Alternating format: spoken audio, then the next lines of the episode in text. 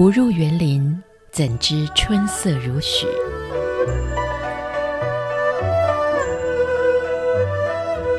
不只是昆曲 Podcast。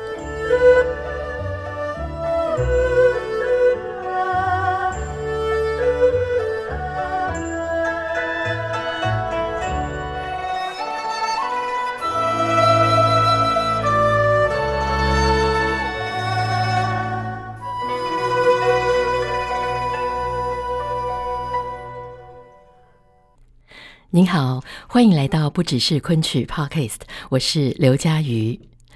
在今天这集节目当中，我们邀请到了上海昆剧学校第一届，也就是我们通常俗称的昆大班知名丑行演员张明荣老师，来听他畅谈丑行的表演艺术。张明荣老师因为个性从小就非常的调皮捣蛋，又爱蹦蹦跳跳。所以在招生考试的时候，就被当时传字辈的周传仓老师一眼相中，入了丑行。张老师聊起这个他钻研了一生的行当，真的是滔滔不绝，条理分明，各种角色、各种人物，还有表演的特色，全都是信手拈来，生动幽默。其实，在舞台上面，他不仅能文能武，甚至演戏之外，他还能够导戏。老师年轻的时候，武功出众，可以直接从五张叠起来的桌子上头凌空翻下来，而唱起文戏来也是丝毫不马虎。获得了中国国家一级演员的荣誉，同时他也以导演身份得过大奖，是非常专业又有才华的一位昆曲的工作者。在这集的节目当中，他非常有条理的跟大家介绍丑行当中的富和丑这两个家门，并且还透过自己的观察，归纳出了富和丑之间的三大区分。我们接下来就来听听看张明荣老师他怎么介绍丑行。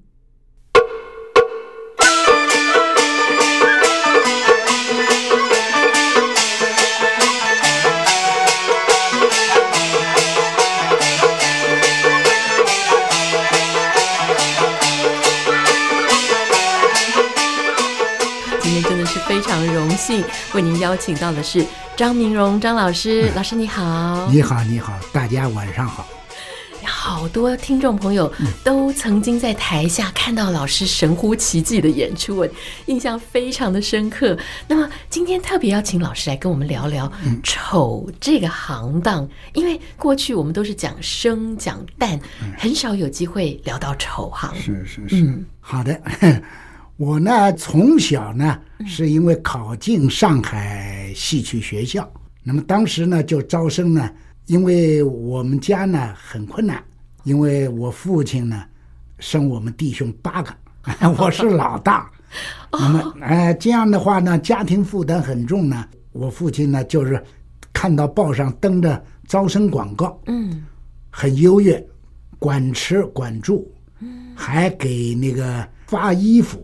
那么还给那个一点营养费啊什么那个，那么父亲呢也觉得挺好，就来问我，嗯，问我我，因为为什么父亲呢？一个是困家庭困难，再一个父亲呢过去呢他喜欢看京剧，那么完了以后呢也带我看过京剧，哦，那么所以呢就是跟我一说呢，哎，我觉得好，因为男小孩嘛比较顽皮，那么也喜欢动，那么再一说。京剧好像武打很多，啊，那时候呢就喜欢闹忙，就同意去考了。嗯，因为我呢从小比较顽皮了，小学那时候读书呢，离开我们家要三四条马路那么远，但是那时候呢都没有家长接送的，就自己都是自己回来。回来呢有时候皮呢就是有时候呢路上有时候打个跟头啊什么，那个甩着书包一地上一摆。看到志同道合的小伙伴来一起比跟头都会有哇！那我就是曾经说笑话，我们就是那个戏曲的街舞，只晓得翻跟头。那么你翻一个，我翻两个；你翻正的，我翻反的，就这么一个。那时候没人教嘛？您就会没人教的，就是就是自己乱打跟头。就是以后一直是比较喜欢动的，嗯，所以去考试那次呢，我记得。好像是一千四百多人，招六十个人。我们这班呢，这选拔呢是比较得天独厚，因为人多了，嗯，他好中选好嘛，就最后选了六十个人呢，都是还是都是比较好一点。嗯，但是呢，这这人家去考的时候呢，学生们都很认真。就我比较随便，你比较调皮，我那调皮，完了一会儿呢，就是坐那坐不住，那么一会儿到去竖个蜻蜓了啊啊，那个一会儿呢打个虎跳，一会儿跟小孩又你追我，我追你跑啊什么？你不紧张吗？那个时候一点不紧张，我自己不知道，小孩啊，嗯，就晓得顽皮，但是老师边上看着了。哦，那时候呢是主考的老师呢是传字辈老师，啊，那时候呢丑行的老师一个叫周传仓老师，周传仓，周传仓老师，嗯，那么他看到我一嘿，这孩子挺活跃，嗯，到处那个也不怕生，也那个到处的打虎跳啊什么那个，好，跳过来蹦过去，小花脸。哦，就就就选定了叫小花脸，所以他那个时候你你还不知道的时候，他就已经我不知道啊。那么后头呢，进戏校以后呢，戏校老师啊，周传昌老师跟我讲，谢居，那谁是我选的啊？什么意思？我选你的，哦，我把你选中了。所以呢，我呢跟我们很多同学都有点不一样。那么有一些同学呢，都是因为学了其他行当。感觉到不是太对功，嗯、不是太对路，嗯、那么就是又又转又转。像我师哥，他就是那个，他就是先学老生，那么觉得好像不行，不太行，嗯、不太行，就学小生。嗯、学小生呢，他扮相很漂亮，但是呢，排戏呢也聪明，但是呢，他老分心，老会。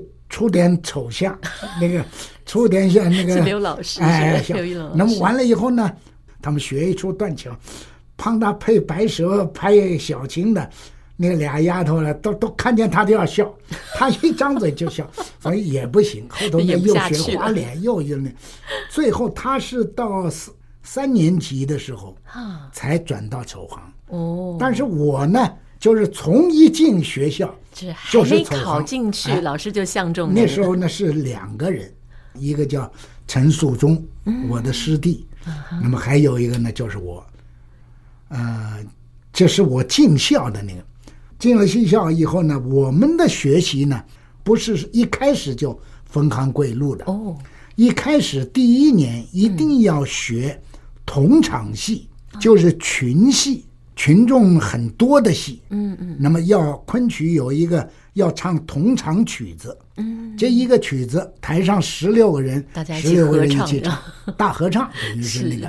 那通过这个唱同场曲子，老师教的时候呢，就知道你的声带、音色是往老生发展好，嗯，还是你比较比较纤细一点，那么小声发展。哦，那等于说有的是哎粗犷啊，那个那那拢不住的，这炸音的，那么花脸，那么小花脸呢，基本上是也是跟小生有点近，哦、要稍微高音比较高一点的，嗯，那有点真假嗓的那个，那是是是这么一个，嗯，那么一年以后才开始分行归路，当时那个就是。同场曲子的戏，第一个呢是定情刺河，长生殿是唐明皇见杨贵妃那一场，唐明皇呢还得一个人来演，嗯、那么但是呢太监八个太监八个宫女，嗯、这就是同场曲子了，大家同场曲子都要学，唐明皇的唱腔呢也要学，嗯、但是学呢不是这方面的呢，老师就。稍微就一带而过了，放，放松一点。哎，完了，你是学小生的呢，再要翻过来又回锅肉，再得要仔仔细细的学一学。是。那么当时呢，就是我呢，就是小生不学了。哦。唐明皇的唱腔不，不用再去回锅肉我就是学高力士了。那高力士就是丑行的。嗯、是是是。那么后头第二年呢，又学了一个打围，吴王那个夫差。嗯夫差呢是花脸，那么我呢就学花脸边上的薄皮，就是等于坏的官，坏官，坏官专门逢迎拍马，薄皮就也是丑行。丑行是。其实呢，薄皮呢是富，高力士呢是丑。那个第一个两个戏呢是周传昌老师什么教的，嗯，那么后头呢第三年呢，那个就是华传浩老师也来了，因为华老师呢那时候呢是在上海歌剧院当那个老师的，那么完了以后呢就把他从歌剧院调来，重点教昆曲了。他教的第一出戏呢问探，哎，问探呢就是汇报演出都是我教的。第二出戏呢。那那时候已经第三年了，刘老师过来了，刘一龙，嗯，刘一龙，啊刘一龙过来了，他转了一圈，他也晓得 再不能转下去了，那么他就是很用功，哦，很用功，学的比我们努力的多。哦，真的。我们那时候呢还不懂事，还是小朋友。那时候我考进戏校的时候十三岁，得十二岁，啊，周岁还不到十三，十二岁，那么。不懂事，嗯，那个他已经他比我大两岁，他当时已经懂了。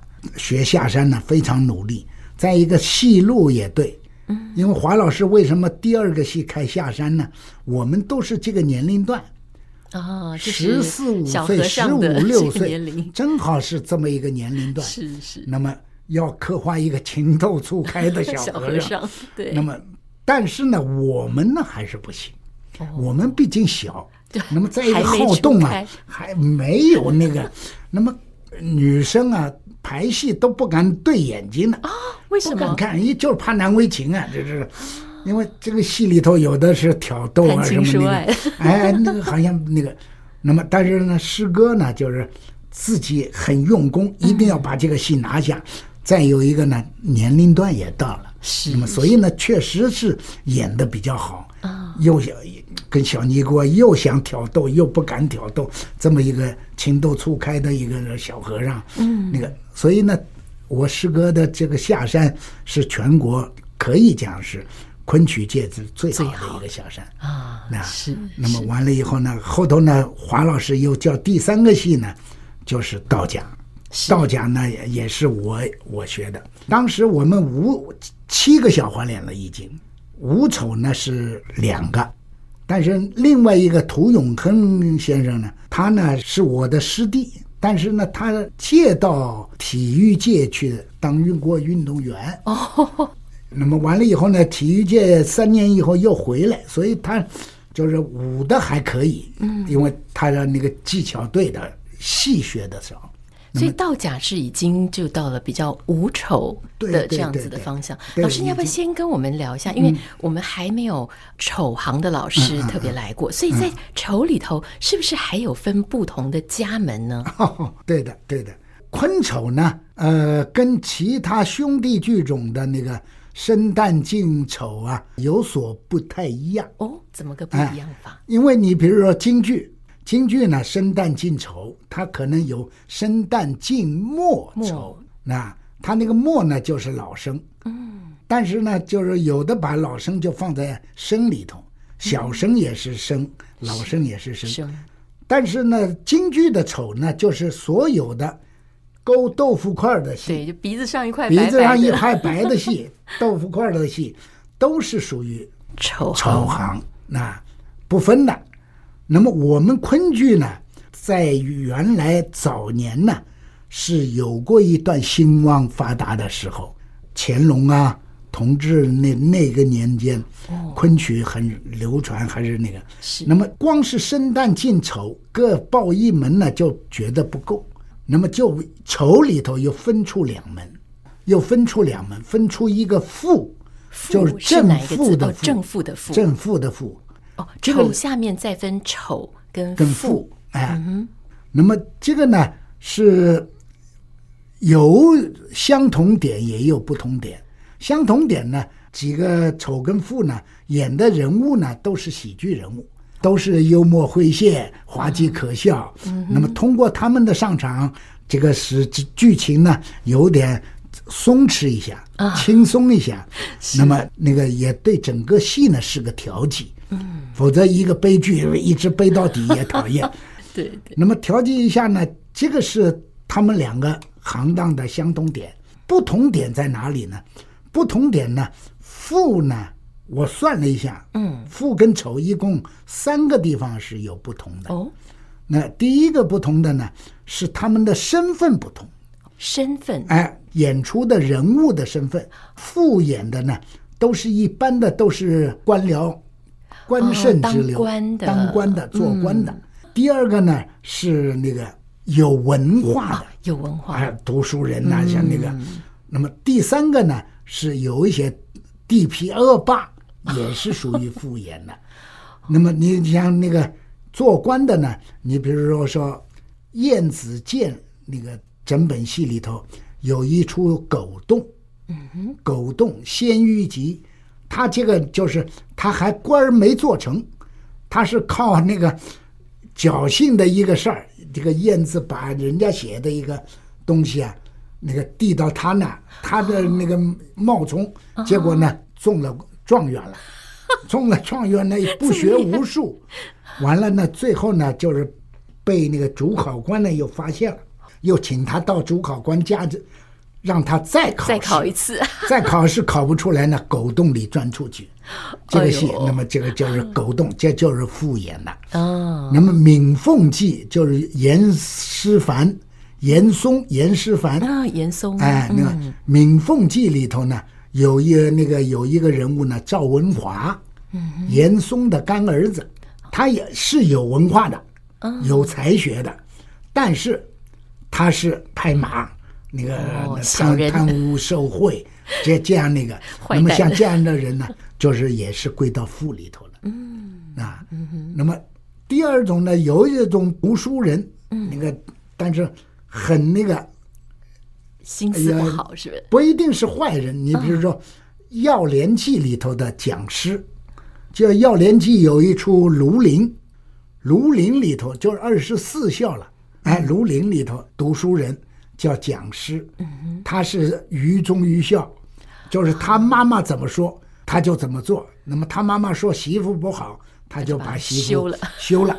结果媳妇很好，这样呢就是比较迂腐的一个，也是属于富。嗯，他呢还还拿一个望大的放大镜。哎，那那个专门看人啊，什么有 那个读书读的太多了，这个是读到脑子坏掉，书呆子了，这等于是这么一个。那么还有呢，就是地痞恶霸。那么像西门庆，哦，哎，西门庆呢，京剧呢是那个武生演的，是。二路武生演的，头路武生演武松，二路武生演西门庆。但是我们昆剧呢，就是。那个老早就就觉得这个剧本家他是个坏人，调戏妇女，最后毒死武大郎，这些人该杀，不能让他的太太俊了，是个坏蛋，那么就是二花脸演，是富。哦，理论上他应该要很帅才行。哎哎，所以呢，就是我们昆剧呢，一直是那个原来。呃，传字辈老师里头，西门庆最好的，经常演的就是我们华老师啊。那么现在呢，就是能够西门庆能够演的最好的，就是刘一龙老师哦。因为刘老师以富为主一点，嗯，那那我呢是以丑为主一点。丑，哎，这个这个呢，就是富呢，大致是这么一个。这种类型，哎，这种类型。那么丑呢，往往是社会地位低下，那个册子先生。算命的，卖酒的，嗯，那类似卖油的，对对，卖油的，就是，还有一种呢，就是书童。哦，书童，呃，小小书童，呃，像《玉簪记》里头的静安，呃，《西楼记》里头文豹，嗯，也是个人，《西厢记》里头就叫书童，这这都是小花脸演，还有一点呢，有一些婆子戏，有一些彩蛋戏，哦。彩蛋戏也是丑角演的哦，彩蛋戏，那他也是归在丑里头，丑里头的哦，他不归在旦里头的。那你想那个，虽然她是女生，哎，风筝误，风筝误里头的那个詹小姐，她就是刘老师一直演的。一个还有一个七又仙，就是另一个人要去准备找一个好看的一个女的。结果嫁呢是把那个难看的嫁给他的啊，那个齐又仙，那个是二花脸，那就是富演的。哪怕是做和尚，大和尚，做寺庙里主持的，有点地位的，都是富。像那个呃《西厢记》里头法聪，法聪呢他是法本的学生，法本不在，法本是长老，他不在，普救寺就是他管。好，所以丑当中还有分丑跟富，他们的区别。您刚才先讲到了第一部分是身份上面，富很多都是比如说读书人啊、做官的啊、地痞流氓。那丑都是生活上比较底层阶级，为生活打拼奋斗的。那第二个不同呢，就是穿着打扮哦，穿着上他们也不一样，包括化妆都不一样。为什么呢？第一个呢，他这社会地位不同了以后呢，他做官什么的，读书人啊什么的，都是长袍大袖。是。那么做和尚的那个领头的和尚呢，也都是僧袍很长。是。那而不是那个小和尚那个破破烂烂的。这是一个服装上。那么化妆上呢，大家都知道不一样，不一样。大家都知道，丑行都是一个。豆腐块，对，白白的白白的一个豆腐块。那么我们昆曲呢，要求很严的。嗯，丑角那个豆腐块呢，不能过半拉眼睛，只能在眼睛两个眼睛的半拉当中，一半当中，就是只能小的，再小可以的。哦，可以小，不能大。哎，只能小，不能大。啊，为什么？大了以后，那个他就是为什么呢？就是因为他的社会地位不同。哦，他是丑行呢，都是下三层。那么他动作比较麻利脆，做的很快，动作很小，动作小呢节奏就快，整个那个就是小动作。那么再一个呢，他很勤奋，动作节奏又很快。那么富呢不行，富呢是豆腐块要大了。哦，哎，哦，所以他可以豆腐块过半个眼睛。对对对，那么。富呃，刚才我丑讲了，那甚至于小可以。嗯，你比如说我们下山，现在后头改了，改了当中画一个小木鱼。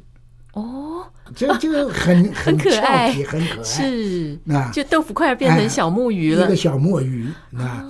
那么像这样的，那么丑里头呢，还有一些武丑戏。嗯，像挡马。对，挡马啊，像挡马，像那个京剧的朱光祖啊、杨祥武啊。这些戏啊，那么他那个豆腐块呢是长条的豆腐块，为什么呢？武丑都是有功夫的，从小练功的，嗯、没有很胖的一个。那个特别是偷鸡摸狗的很多，那么那么这样呢，他的那个飞檐走壁啊，是，那么他就要轻身功夫，那人轻了他不可能很臃肿，对，所以他那个脸也要小。哦，啊，是这么一个讲究，画的狭长型的。那么富呢，恰恰这他心宽体胖，他的的做官呢也是为 做坏人做官的是吗？可能体积大一点，体积大一点。那么他那个动作呢就可以放开一点。那么他那化妆上呢，他可以画到眼睛边上，他那一块豆腐干是在眼睛边上，嗯，而不是在眼睛当中。哦，有这样的差别。哎。就是还差一句呢，我们昆剧呢还有个大花脸，大花脸呢净有分两个，一个是净，就是一般的大花脸都是勾脸的。对。那么还有一种呢叫白净，白净呢像董卓啊什么，曹操啊这些，那大白脸，那他就是很大一块白的。是。那么昆剧呢还有其他剧种不大的有的。就是还有一种叫邋遢白脸，啊，就邋遢，很很脏的白脸。哦，那么这个呢，他一般的叫花子啊，什么那个就是坏蛋呐、劫差啊，什么那个，那么就歪的脸。但是呢，他那个白呢是比较大的，不是像勾到眼睛这样。哦，这比眼睛更宽，更宽。嗯，他但是要勾的这样歪歪扭扭的。对对对，我们昆曲呢有三个花脸。嗯，就是一个大花脸，嗯，就是邋遢白面也好，也算大花脸。一个富就是二花脸，那么还有个丑呢，就叫小花脸。小花脸。那么第一，这个是化妆，嗯，化妆那服装化妆。第三个呢，就是动作大小、语言节奏。哦，这也不一样，也不一样。那个富呢，往往是因为他做官的，对，慢条斯理，拿腔拿调。哦，官腔打关关腔关掉。那么你拿西门庆来讲，他那个大财主，嗯，这个横行霸道，谁也不敢，他不会很快的。要摆摆大哥的这个架势，哎那个、那个真正读书人刚才讲的那个讲师，《岳连记》的讲师，拿个望远镜、放大镜在那看，他动作不可能很那个。对。那么丑角呢，相反，绝对是动作比较敏捷一些，哦、唱腔也比较敏捷一些。嗯。那那个同样一段曲子，那个《赏宫花》，那个二花脸唱，就是副唱跟那个。聂《海记》那个下山的赏宫花就不一样哦，他的节奏会比较节奏不一样，啊讲话的节奏也不一样，唱腔的节奏也不一样。这个呢，也就是呃富跟丑的三个比较典型的一个区别。当然也有例外的，嗯哦，还有例外例外的。你说，比如说五丑里头，就时迁儿，那个时迁儿那脸呢，他不是很。长鼻子的豆腐干不是那个，它是一个十字脸，也叫风筝脸。为什么叫十字脸呢？那个我们昆曲老师呢讲过，他是个鸡脸，他那个十字啊，那个白的到这儿呢，它是往眼睛下方耷拉下来的，哦，像鸡的翅膀。哦，这个是那个鸡，公鸡母鸡的公鸡母鸡的像鸡的翅膀。为什么呢？因为石迁偷鸡比较有名，它那个。竖的这个十字呢，拿红的点一块，他说这是鸡冠。那这个这个就是 也是，看到就偷鸡摸狗就把鸡画在脸上了。老师就是这么一个讲法，但是呢，那个京剧呢也演盗假偷鸡啊什么，是。他就是不是这么一个讲法，他就是讲说是风筝脸。风筝，哎，像放风筝一样的，嗯，长长方，就是眼睛这边稍微宽一点，对对对，宽一点，眼睛这儿宽一点，嗯，底下窄窄窄，鼻子这边再稍微窄一点。那么这个呢是比较例外的这么一个，是大致呢丑跟富呢大致就分分，那大致那么一点。啊。那丑里头也有分文丑跟武丑。按我们昆剧来讲，嗯，我们传字辈老师、华老师什么再三跟我讲，昆剧。只分富跟丑，丑里头不分文丑武丑，这样子，哎，都要学，都要学，都必须要学，文的要学，武的也要学。那么像我呢，就从小武功比较好，一开始就学武丑，但是武的要学，你文的一定要学，也是要学。本来我是曾经有过一个阶段，不是我，是我们的老师啊，戏校的教毯子功的老师，都是京剧老师，非常喜欢我。是跟我讲，张美荣，你好改武生，短打武生，武生赚钱多，好像是那个。后头华老师知道，不能去，不许去，就是学丑。我说我这这文戏我也不学，谁说不学？你都得学，就是整个所有华老师的教的文戏我都学了，所以我的文戏武戏都会。但是小时候呢，唱呢经常唱是演呢就是演武丑戏。那武丑戏演的多，但是后头到年纪大了，特别两次受伤以后呢，四十多岁了，开始武的就减下来了。那么文戏我也能演，嗯，所以我非常感谢华传浩老师。那么现在我这个艺术生命还在延续，那武戏不怎么演了，文戏我还能演，所以呢，真的是我打心里头是。很感激华华老师对我的培养，对我的提醒。是是哇，原来在昆剧里头，丑只有分丑跟富，不再分文武。但是呢，就是文丑武丑呢，实质上是约定俗成的一个东西。是，就是你丑戏里头有点武功的，人家都说哦，这是武丑戏；你没有武功的，整个是文戏，这是文丑戏。这个实际上是一个约定俗成的东西。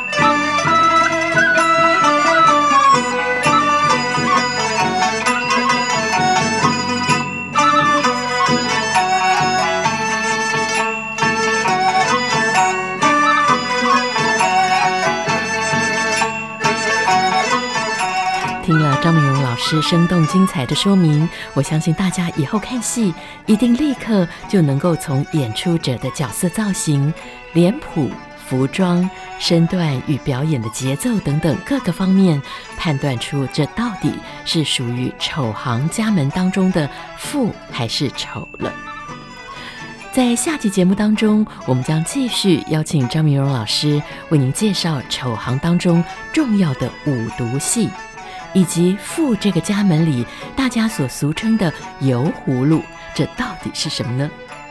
欢迎您继续锁定，不只是昆曲 Podcast。今天这期节目就为您进行到这边，谢谢您的收听，我们下次再会，拜拜。